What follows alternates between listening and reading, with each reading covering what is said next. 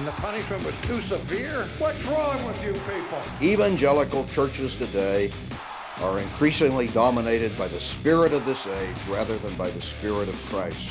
But yet, tragically, there are popular evangelical authors and conference speakers today who are teaching that justification is by faith alone, but entering heaven is not by faith alone. There are other conditions to be met. A what? No holiness, no heaven. You don't get into heaven by faith alone. You get justified by faith alone. You get into a position where God is 100% for you by faith alone. And in order to get into heaven, that faith must bear the fruit of love. You will find that it is you who are mistaken about a great many things. Back to the Reformation. It has been more than 500 years since the Reformation the 21st century church has departed from the authority of Scripture and the gospel. We welcome you to listen in as we go back to the Reformation. The views of this podcast do not necessarily represent the views of the churches the hosts attend. And welcome back to the Back to the Reformation podcast. My name is Matt Rosenblum, and I am here with my co-host Onig Sayadian. What's up, man? Hey, Matt. How you doing? Good. It's been an interesting time to say the least. Yeah, I'm uh, getting way too familiar with my home and every nook and cranny. it's kind of scary. What have you guys been doing to keep yourself busy? Um, family times like board games and stuff like that. Um, I'm working from home, so right after work, it's just like uh, I guess we can do some podcast prep, which I don't do. Unfortunately, I should be doing. But uh, yeah, um, no, a lot of uh, a lot of binge watching. no, I hear you, man. It's been interesting. I've been trying to catch up on some reading, and that's been really good. But sometimes you go a little stir crazy. Been trying to spend some time doing things uh, to get the kids busy, and you know, et cetera, et cetera you know, doing some stuff around the house, trying to get some meals going that we haven't even made before. My wife made uh, chicken pho the other night, so that was pretty cool. Yeah, I saw that uh, Facebook post. That was pretty good. it looked yeah, really good. Can't believe it was really good, man. For first try, my wife was kind of disappointed with it, but I thought it was actually pretty good, man. She I was mean, disappointed with you. Better. She's always disappointed with me. Ditto. I mean, no, my wife is disappointed with me. Not, not, not that I'm disappointed with you. Just want to yeah, make that clear. But I'm sure Marina is always disappointed with you. this is confession right. hour at Back to the Reformation exactly. podcast. Exactly right. Yeah. but um, no, it's been interesting. I mean, there's been some good things about it, and there's been some bad things about it. Um, of course, you know, it's been trying a little bit at work. Um, of course, since I'm in sales, and a lot of you guys out there don't know about our personal lives, but I am in sales, and uh, there's really no new business right now at the moment. Kind of just finishing up on what I already have, and um, that's about it. Hopefully, this thing will turn around rather quickly, even though Trump said today we're going to spend another month basically in the bunker. Yeah. Great yeah. to do more, po- more, great to do more podcasts, but it kind of stinks, you know. Aside from that. Yeah, the end of April, right? That's what he said, 29th or something like that. Yep. Yeah. So you know, we'll see what happens. But it's been great to, um, at the same time, it's been great spending some time with some people who we haven't been able to spend time with. Um, gotten to know some new people, um, so it's been cool. Yeah. Um, it's been interesting praying with people online. It's been actually quite good. It's been a blessing. Um, and it's increased my prayer life, which is a good thing because that's one thing I've struggled with in the past. And I think a lot of people struggle with praying consistently. Um, mm-hmm. Yeah, how about you guys? What have we been doing? Is like as far as prayer. Uh, well, Marina's got her schedule. She's pretty faithful to it every morning, and uh, he's like, he's like, we don't, no, we don't pray. We pray when we have breakfast, lunch, and dinner. right. right. no, um, yeah, prayer life is uh, inconsistent, but uh, it's it's there. It's actually it is getting better because of all this, believe it or not. And uh, uh, you know, the Lord can use anything. uh, to bring his uh, people closer. So um, no, to- totally. yeah, so yeah, it's just uh, I get up pretty early and uh, log on for work. Um, I'm in IT, um, and so I can work from anywhere, which is great. And um, so I'm on, yeah, I'm on the line, and Marina's praying in the other room, which is pretty cool to see. Yeah. Do they have anybody going into your office? They have um, the those hands-on support personnel that have to be there for certain things. Like we still have servers Mhm. and stuff to maintain, so they got people Yeah. there for that. Well, and you oversee what security for IT for more than just your office, right? For the whole company. Yeah, I'm in the information security group, so I can pretty much work from anywhere.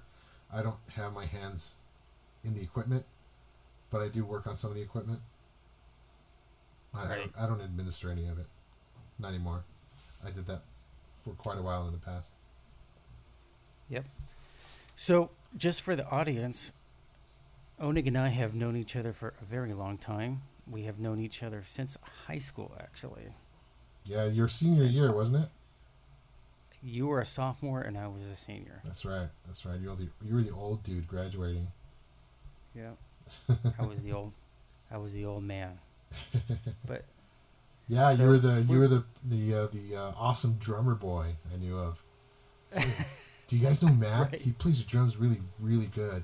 uh, you, you guys, you guys were deceived even back then. Yeah, man, let's go play some Uh. Metallica or something.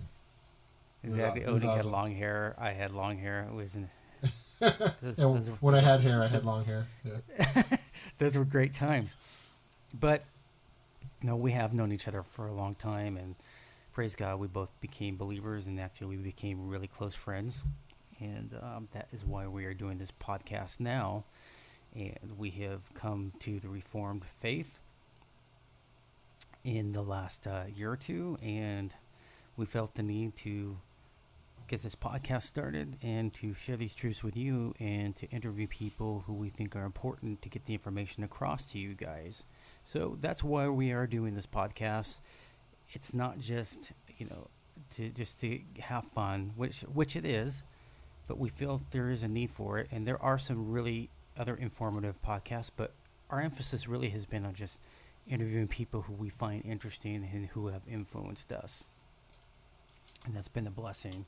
Um, and I just, you know, I want to thank people like John Fonville, who has really become a mentor to me. He's really become kind of the main mentor um, in this regard and introduced me to these reform doctrines. Um, also, Dr. R. Scott Clark, who we had on the first time, he's another one. Um, can't get enough of his work on the Heidelblog. Also, the person who really got me into this, who I can really thank, is uh, Marissa Namir, who has also been a guest on the Theology Gals, along with Colin Sharp and Rachel Miller. Can't thank them enough, and I would encourage you guys to listen to the Theology Gals, and also Jon Moffitt and the guys over at Theocast. They've also been influential as well. But as you noticed, our podcast has mostly, mostly been interviews, and today Onig and I are going to be doing the podcast by ourselves, so bear with us and hopefully we can introduce you to the doctrine that we're going to discuss today. Um, obviously, most of you have heard about this uh, slogan. It's it's a sola from the Reformation, and we are going to talk about sola gratia, grace alone. So, Onig, what is grace alone, and why is it so important today? Well, grace alone, in the perspective of um, God, our salvation, is that all things that um, that are done to us that are beneficial for us is by the grace of God alone. So, therefore, um, the implementation of uh, God's salvific work in, in our lives, that's by grace alone, meaning that uh, it is unmerited favor. It's nothing that we have done to earn it. Um, Right. So our salvation, our salvation is by grace alone. Our faith that is gifted to us is by the grace of God. The very breath that we have is by by the grace of God alone. Um, so sola gratia, that part of the um, solas, um, is is a bedrock uh, that provides the purpose and the and the reason uh, and why and how God actually provides all the benefits to his children. It, it is by his grace alone. Uh, the Catechism, I forget which one. I think it's Heidelberg says merely grace. it's like simply grace, just merely Mhm. grace. That's all it is. Yep. so now, since you've covered the whole gamut, uh, thanks for listening, and All right. uh, Take come care, back and listen to us again. Have a good night. right. so, yes, so grace can be defined as unmerited favor, right, and God's pleasure to us, towards us, I should say. But the opposite of God's grace is God's wrath, which is His displeasure towards us.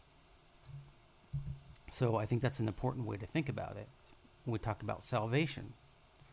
So, like you said, grace alone means also God alone in salvation, right? He's the one who unilaterally unilaterally does it. Right, because he's he's the one providing all of it, and therefore he's the one that does it by grace. He's the only one that does it. So Right. And so we talk about, you know, God's unmerited uh, favor towards us. And remember that it's important to note that it's not an attribute of God, but it's actually an action taken by God, right? His, i- i- we can say it's actually how it's carried out. It's a reflection of who He is, of course, because He's having uh, favor towards us. And He is actually being merciful towards us. We can put it that way as well.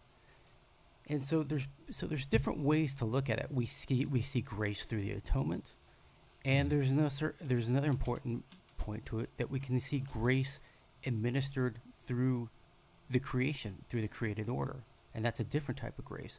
So we can define that is common grace. Mhm. That even though people are depraved, right? They're born that way because of Adam, and Adam's sin is imputed to all people. But God doesn't destroy every person just because they're a sinner, even if they're in an unregenerate state. He has mercy upon them, and we can call that common grace. It's not salvific grace, but it's a common grace. yeah, the rain falls on the just and the, and sinners as well, right? Exactly. I mean, look at, and the fact we can see common grace in action. I mean, there's great examples of it.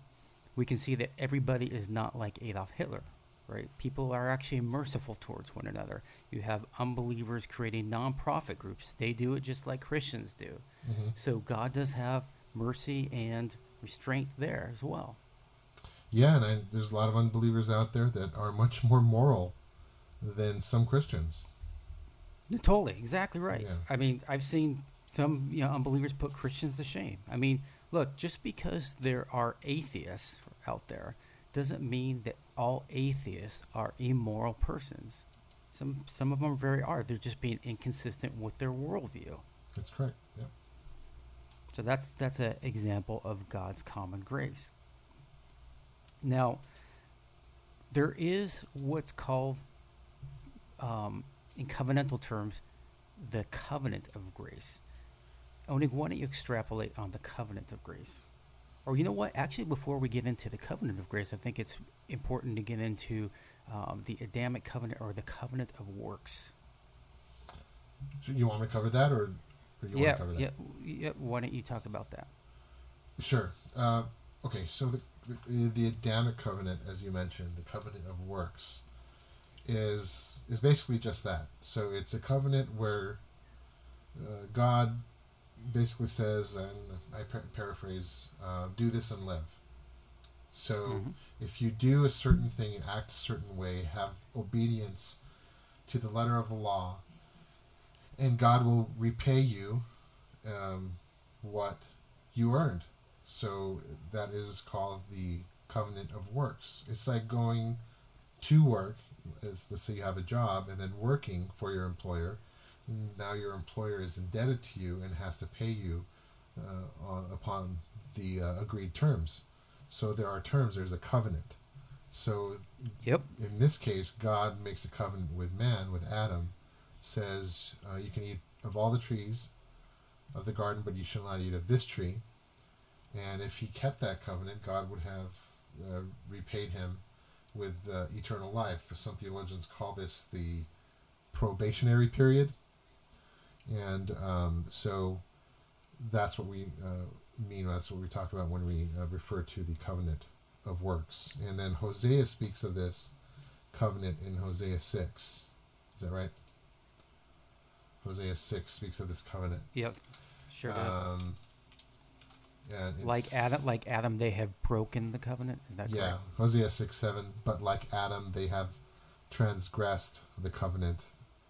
There they have dealt treacherously against me. So it refers to Adam, and it refers to a third group of people, and then how, uh, like Adam, these people have transgressed the covenant. And what does it say? They there they have dealt treacherously against me. So they've sinned. So um, Mhm. so it exists. Uh, lots of theologians would disagree with that. That there is no covenant of works. We would disagree with them, and we would say yes, there is a covenant of works, and the Word of God does teach that. And so that's right. Even though, e- even right, and, excuse me, but even though the word covenant is not in there, you got all the aspects of a covenant there. Right. All the aspects of the covenant are there, just like all the aspects of the Trinity are there in the Word of God. And the word Trinity is not found anywhere. So That's uh, exactly right. Yeah, so that that's why we believe it. And uh, actually, the Hosea six seven does refer to Adam and does refer to a covenant. Does use the word covenant. So Yeah, so we actually do have even exegetical or biblical precedent for that as well. But Right. like you like you said, even if the word covenant was not there, all the aspects are there and there's many theological truths that we adhere to even though that name doesn't exist just like you mentioned with the Trinity, that example. right, But it's very important to note, though, that where a lot of people do go wrong is they say that the, even in the covenant of works that that is a gracious covenant, and that is error because you didn't need grace back then. I mean, there was no fall at that point. Right? They had not broken God's law at that point. Right. They were actually able to keep it. Yeah. They, they were I keeping mean- it until that point. And then you have many people today who say no, that the Adamic covenant was gracious.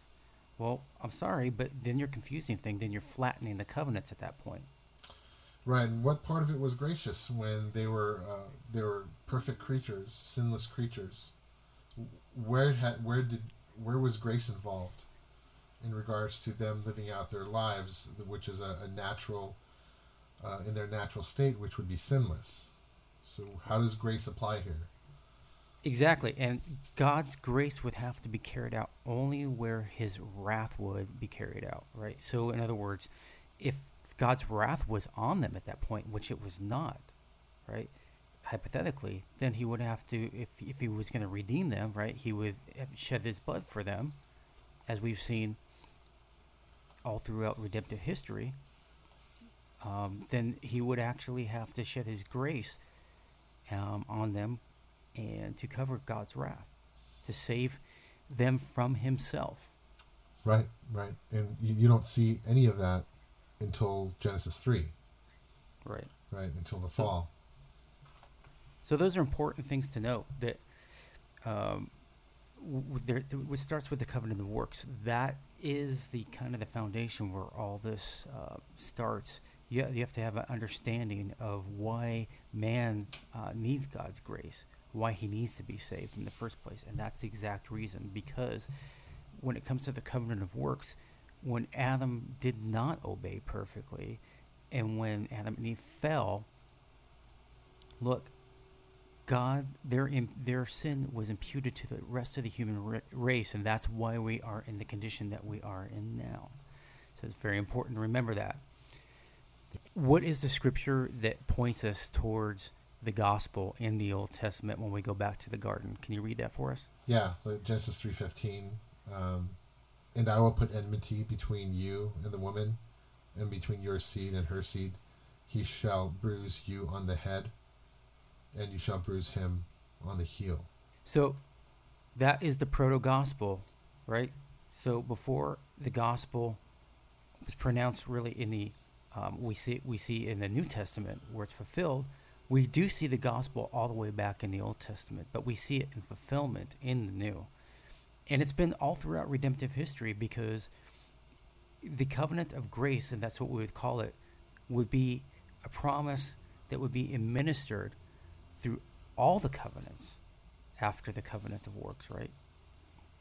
Everything is gracious after that point. Um, God's grace, unmerited, fa- unmerited favor, does become um, God's, if you will, his mo going forward, and um, what we see in the um, Mosaic covenant, how he brings the law back so that his people can understand not only his character but their their inability to keep the Adamic covenant, the covenant of works.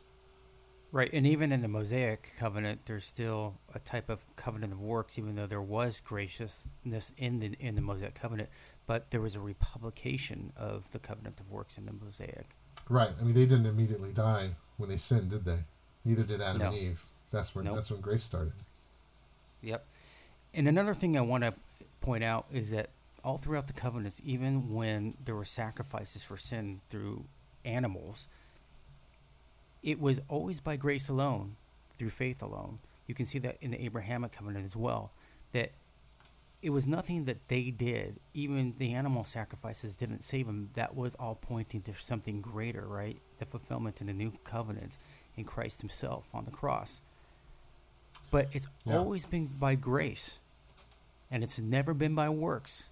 So when people try to make this false dichotomy between the Old and New Testament to say, well, in the New Covenant we're saved by faith, but in the Old Testament we're saved by works, that is false. That's heresy. So that's that's incorrect. So you need to go back and look at how people are saved. Right. Yeah. I mean, in after the fall, how, how can one say after the fall that man is saved by works? Um, where it's clear that uh, none are righteous, not one.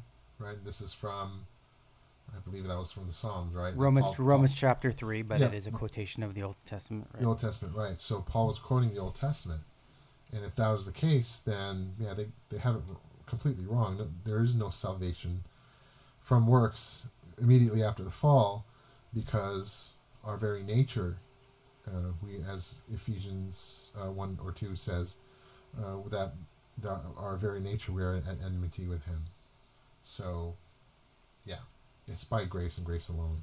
Yep. So the covenant of grace has been administered all throughout redemptive history, and these covenants are just different administrations of the one covenant of grace. And it even goes further back, even before time, where God had a plan to do this, and that's the Pactum Salutis, right? The uh, salvation pact between the Father and the Son and the Holy Spirit. You can also see that in John 17, also known as the covenant of redemption. So there was a plan, even in eternity past, for all this to take place, where God was going to come into history and redeem a people for Himself. I mean, that's the beauty of it, right? It is. It's it's amazing. It's um, it's mind boggling.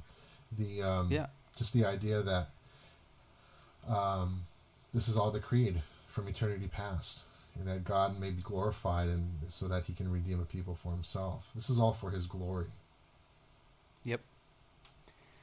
Um, also, you know, I want to talk about um, grace and um, going back to the definition of grace and the different aspects of grace again between common and salvific grace. And there's a great book by Carl Trueman on this issue, Grace Alone, Sol Gratia. And Trueman states Grace is that aspect of divine action by which God blesses his rebellious creatures, whether through preservation, i.e., common grace, or salvation, special grace. It characterizes the manner in which he deals with those through the rejection of him as their creator and sovereign uh, deserve nothing from him, and yet whom he still chooses to bless. In salvation, in particular, the character of grace is manifest. A loving God, faced with the rebellion of his creatures, desires to bring them back into communion with himself. Beautifully said. Yeah, Amen. He nails it. Yeah. Also, another favorite of ours, and a lot of favorite of others, who is kind of the Yoda of Reformed theology, we can say, is Mike Horton. Oh, by the way, you guys got to listen to the White Horse Inn. I forgot to mention that. How could I have not said that at the beginning of the podcast? It's almost, almost blasphemy to not wench, to not mention the White Horse Inn or core Christianity for that matter. Yeah. Okay, so Mike Horton states in regard to common grace um, common grace upholds fallen humanity in the sphere of creation, but not redemption. So, common grace does not save evil, evildoers, nor does it redeem art, culture, the state, or families. The covenant that God pledged to Noah after the flood was made with every living creature, animals and human beings alike, to preserve the ordinary succession of seasons. Nevertheless, this covenant included no saving promise. It was a common grace pledge. Unlike saving grace, common grace is limited to this world before the last judgment and will not stay the hand of justice on that dreadful day. Wow, that's really So insightful. Yeah, that's awesome. Yeah. So it's very important to make the distinction between covenant and saving grace, or we can also say effectual grace as well. But those are very important because they are not the same thing. Right. Also, also there's um, the Westminster Confession speaks of how grace is administered through the covenants. Uh, we were just talking about the covenant of works, the covenant of grace that stems also from the covenant of redemption. And uh, Onig, why don't you uh, show us how the Westminster uh, Confession speaks of grace and how it's administered through the covenants? Because there's a vast difference between the covenant of works versus the covenant of grace, as we've seen. Okay, so chapter 7 of God's Covenant with Man Yep. in uh, the Westminster Confession.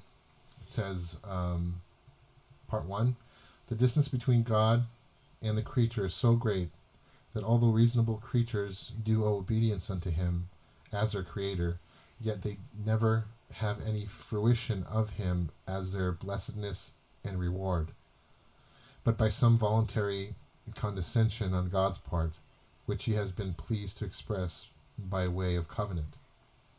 And in part two, the first covenant covenant made with man was a covenant of works, wherein life was promised to Adam, and in him to his posterity, upon condition of perfect and personal obedience. Part three, man by his fall having made himself incapable of life, by that covenant the Lord was pleased to make a second commonly called the covenant of grace, wherein he freely offers unto sinners life and salvation. Yeah, very insightful. The Westminster Confession is very insightful in regard to these things. I mean, all of the Reformed confessions and creeds are as well. But I thought that was noteworthy. And um, in the Heidelberg Catechism, question 60, um, how are you made right with God? It states, Only by true faith in Jesus Christ, in spite of the fact that my conscience accuses me that I have grievously sinned against all of the commandments of God and have not kept any one of them, and that I am still prone to all that is evil. Nevertheless, without any merit of my own, out of pure grace, God grants to me the benefits of perfect sacrifice of Christ, imputing to me his righteousness and holiness as if I had never committed a single sin or had ever been sinful, as if I myself had fulfilled all the obedience which Christ has fulfilled for me, if only I accept such favor with a trusting heart. Yeah, see the distinction there. Uh, it's not the just the taking away of sin, but it's the imputing of righteousness, right? So that I have uh, fulfilled God's law perfectly, like Christ did. It's just amazing, Yeah, and He gives it. He gives it to us absolutely free. Yeah, that Christ actually had to obey the perfect, the law perfectly in our place, because we can't do it. Right? He did say, "I came to fulfill the law." Yep. So, it, listener, it's important to realize the fact that even back in the garden, that God required perfect obedience. He didn't ask us to partially keep the law. He wanted us to keep the whole law and keep it perfectly. And we couldn't we can't do it. hypothetically we could not, no matter what. And if and if you can do it, go ahead. Let's see what happens, right? If you think you can. We don't merit. Uh, yeah. Yeah, it's impossible. I mean, you know, all the people. Yeah, no, I'm just thinking of uh, the rich young ruler. He thought he kept it all. Yep. And as we've seen before, Jesus gave him the full brunt of the law and should have known that he couldn't do it. He has not kept any of it. Right. Go sell all of your possessions, right? Well, that's not enough. Selling all your possessions. And why is it? Yeah, why was it his possessions? Why did Christ focus on his possessions? Because that was what was the rich and ruler's God. Yeah. This is important. Grace is important to realize because sola gratia, sola gratia is all of grace, right? It's grace alone. It's what God has done for us. And the fact of the matter is, grace encapsulates all of our understanding of salvation. He does it all. When we talk about Calvinistic soteriology, we're talking about what God has done alone for us, that He is the one who accomplishes it. Even faith is given to us, it's a gift.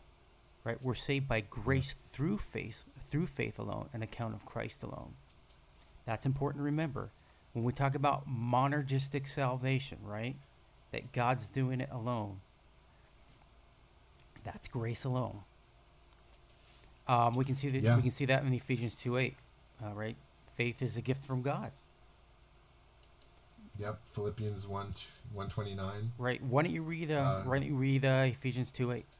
Okay, Ephesians 2 8 and 9. Uh, for by grace you have been saved. So, for by grace you have been saved through faith, and that not of yourselves. It is the gift of God, not as a result of works, so that no one may boast. Yeah, and it's imp- see, it's important to note there that it's not of your own doing; it is a gift from God.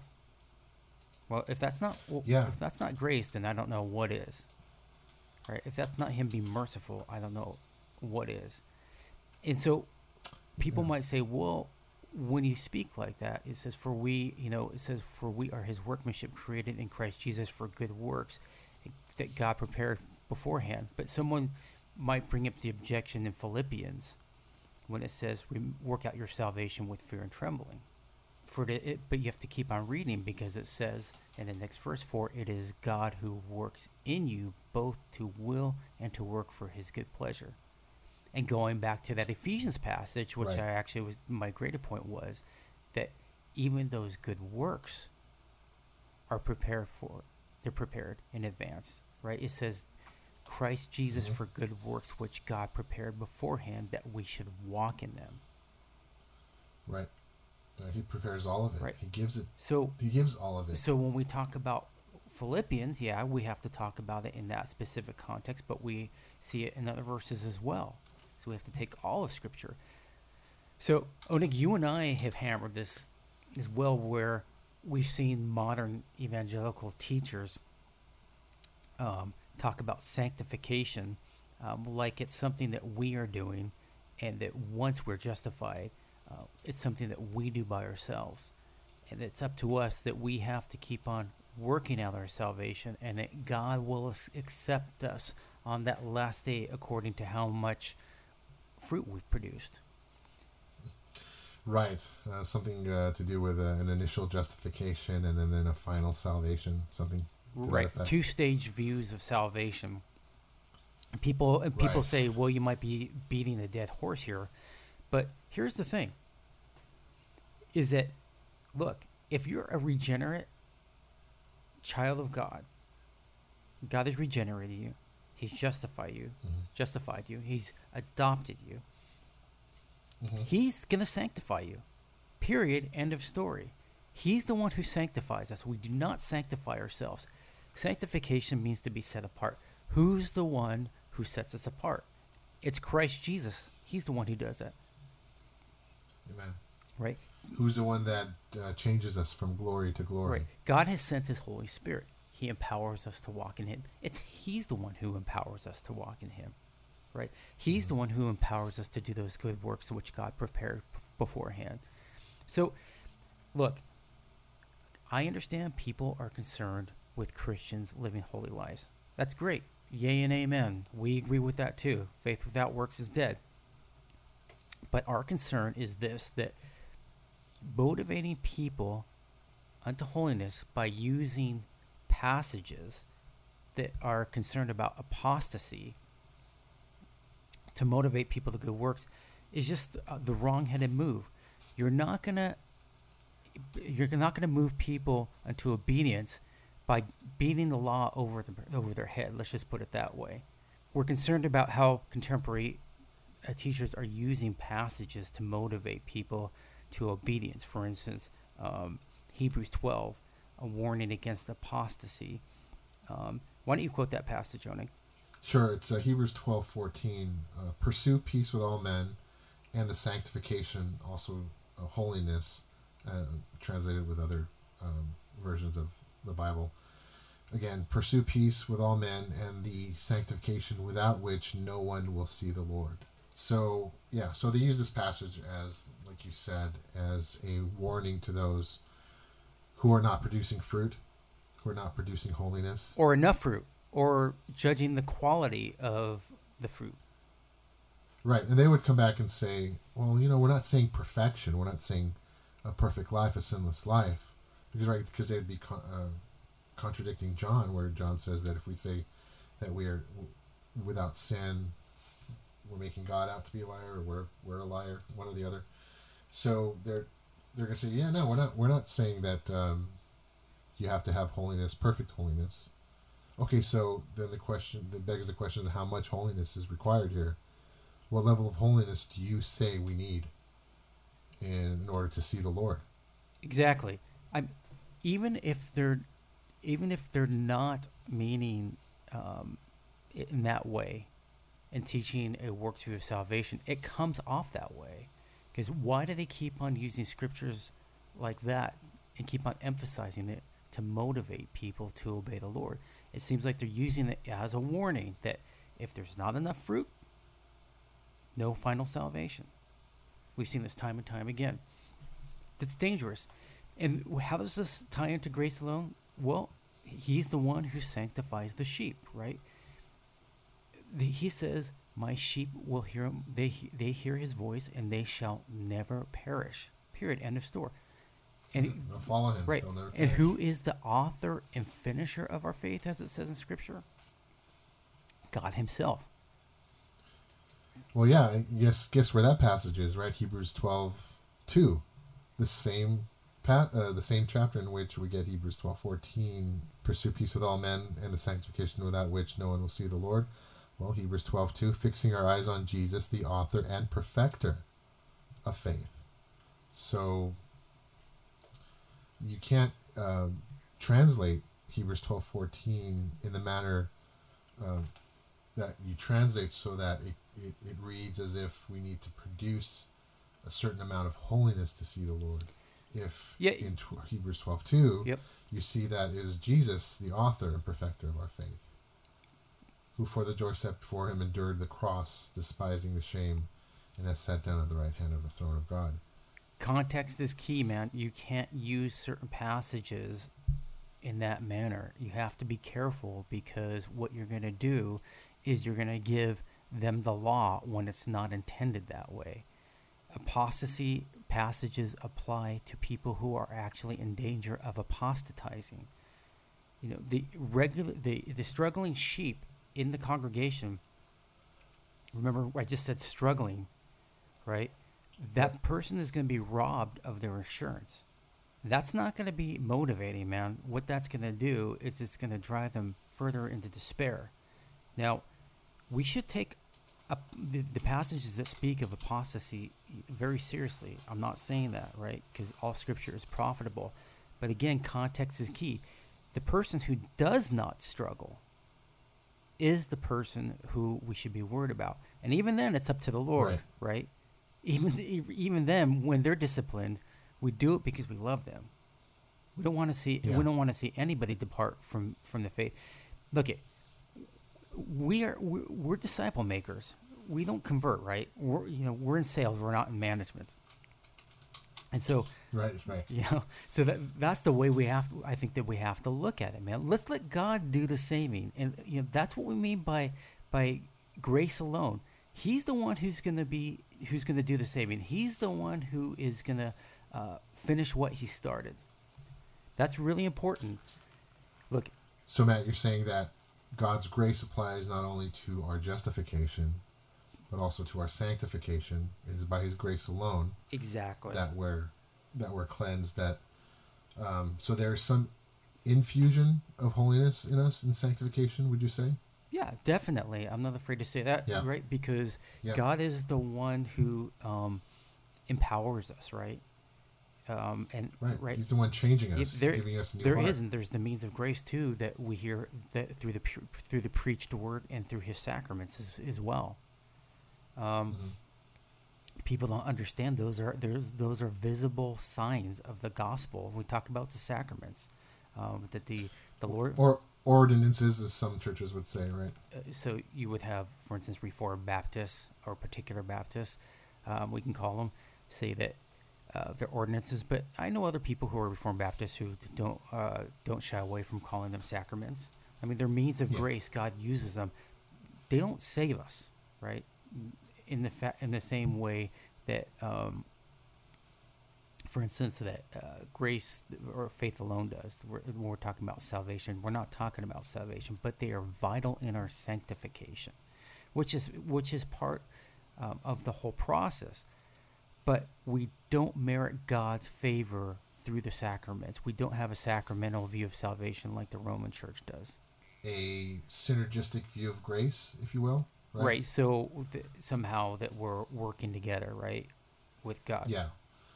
With God's grace, we work together with God's grace so that we're empowered to do good things, but it's still our work that's doing it. That's making Look, creating the change. Yeah, that's not look. that's not it at all. No, it isn't. The fact is, do we do good works, and should we spur one another onto good works? Absolutely. I don't have a problem with that. Amen. Yeah, I think we should. We should be concerned about um, what we do to please the Lord, right? We don't want to go around sinning, right? We should, you know, spur one another to good works. If your fellow brother is stumbling or um, or struggling with something, you, you or you see them not struggling with something, you should go to them because that's the loving thing to do, right? Rebuking a person in love is not an unloving thing to do, but it's a loving thing to do because you care about them. But you want to be careful because you want to love on them to restore them. That's how we. What's what we see in Matthew 18. It's not just to to throw them out of the church because you you want to get rid of them, but it's to restore them. Yeah, it's for restoration. It's not you're not uh, you don't have the judgment seat of Christ. You're there for restoration. And I think tying this back into grace alone, look, we should be merciful towards one another in the body of Christ, especially in those circumstances, because God has been gracious towards us. It's all of grace, ultimately, right? When we talk about faith, right, in regard to justification, the faith has been given to us as a gift. We believe, right? God justifies us. Then we are sanctified, and then we're glorified. But throughout the whole process, it's God. It's all God alone. It's grace alone. He's the one who does it. We're not going to be able to make it into heaven by ourselves, folks. That's not how we get there. It's by God alone, and we can we can have joy in that as well. We can be assured um, of our salvation because we know that He is the one who's going to fin- finish it. Right. It's by His grace that we're saved. It's by His grace that we're changed. But Matt, I mean, we participate in our sanctification, don't we? Don't I mean we just don't sit idly by and wait for God or the Spirit of God to to change us. No, that's exactly right. But we know what's happening right behind the curtain that he is the one who is making it all happen, right? In his providence, it's all carried out, right? And it is carried out in, a, in such a way that, yeah, we are vessels. But it is him or it is he who molds us. We are, we do, we do good works like I said, I don't have a problem with spurring one another to good works, right? There is activity, and there will be. But ultimately, when we look back on it, it's God alone. It's grace alone. Yeah, amen. Amen. It's that thankfulness that God is actually looking for. I mean, it's when Christ uh, healed uh, the lame. What do they? What do they do? They were leaping for joy.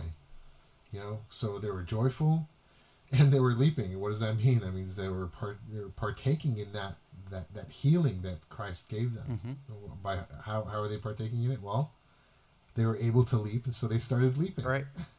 and so just like uh, just like the Christian, if the when the, once the Christian is saved and the Spirit of God is cleansing him, gave, gave him a new uh, heart, and removed the heart of stone, gave the heart of flesh, and guess what? The Christian is going to naturally um, evidence the uh, the gifts of the Spirit, right? And naturally to I mean, it's not he's not going to do it perfectly. There might be a slower growth than others. Some might have a you know a faster growth. Some might fall back into certain sins that had been plaguing them their entire lives before they came to Christ. Yep. But there is going to be growth. There's always going to be growth because naturally a Christian um, will evidence that in their life, and that's where the church comes in when we talk about restoration. No, they- exactly right. Exactly right. It's look, it, it's all grace alone. It's His mercy alone, and He empowers us, which is grace alone. We can't do it. Any credit that you know, that any anytime we take credit, let's just put it this way. When we look back on something and we look at some transformative area in our life, well, that's great. We want to see growth, and that's encouragement, right? That's en- that that should encourage us unto good works. But that is all God's grace when we see that. And look at there will be transformation. There has to be because right works are a necessary consequence, right, of God's justifying grace. But Yeah, amen. But- That's a good point. right. It's a necessary they're consequence. a necessary consequence. But remember, it's not the ground. Like I said, the evidence of those good works, you know, definitely aid in our assurance, but that's not ultimately where we look. We look to Christ alone for that. And why do we look to Christ alone? Because of grace alone. We couldn't look to Christ alone without grace alone. Right, amen. You know, so since we've looked at um, grace alone, Onig, how do you think that people can use this doctrine um, as a tool or to reflect upon it in their daily lives? How can we apply it? You know, we often talk about these heavy doctrines, but um, how can we tie it into for people to use it practically? Um, well, it's a doctrine of encouragement, right? Because and a doctrine of um, uh, that allows the the saint to rest because now they know that whatever is required of them to please a holy God has been given to them by that holy God by His grace. So you know, to live their daily lives, they just go back and remember uh, this aspect of God, and um, they they realize that uh, the very breath that they breathe, and they're able to, uh, to wake up in the morning and rise out of bed and and move on, is by God, God's very grace and His mere grace, and uh, which is just profound and yet simple. Um, it's encouraging. Um, they have to live by it day by day, and, um, and they're they're empowered by it because they no longer have to work at it, right? As, some great great pastors have said, they can rest in it. Exactly. Exactly. You can rest in it. And the reason why you can rest in it and be assured is, like Onig said, because of grace alone. And the reason why we are speaking here today is because grace alone. The only the only reason you edify one another one another in the body of Christ is by grace alone. So take comfort in this doctrine and let it spur you on to rest in Christ. Anyway, we hope that you've enjoyed another episode with Onig and I, and thanks for uh, bearing with us today. Is this is kind of our first solo episode, right, Onig? Talking about a very important doctrine. Yeah, amen. Solo episode. Um, sorry to disappoint. Just want to say that in advance. Sorry to disappoint again. Right.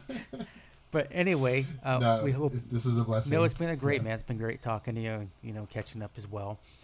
And you know, again, let it spur you on to rest in Christ and and to uh, really serve Him and as best you can. And we can't do it without grace alone. All right. Thanks for listening. Uh, Onig, is there a way that the listeners can reach us? Yeah, you can email us um, at info, I-N-F-O, at bttrmin.org. That's an acronym for Back to the Reformation. Again, info at bttr, M-I-N for ministry.org. Info at bttrmin.org. And we also have a Gmail address, correct? We do, and I don't know that Yeah, one. back to the Reformation at gmail.com. Yes. And we have we also correct. have a Twitter account. Yes, you can find us at bttrmin. Um, that's our Twitter handle. Is that what they call it? Yep. And uh, you know, follow us on Twitter. You know, we'd love to uh, have you follow us and um, get to know some of you guys out there, and um, get to know our podcast, and uh, you know, tell other people about it. It'd be great. Uh, we sure appreciate that, as well as our. You can uh, where uh, you can log on to our Facebook page, right, Onig, and Yes, just look for Back to the Reformation. You'll find it on Facebook. You can also go to our website, bttrmin.org, as well. Plus, you can find us on all the podcast uh, venues Apple, Stitcher, and many more. Yep. And thank you for listening to another episode of the Back to the Reformation podcast. And we hope you join us next time for another episode. See ya. See you.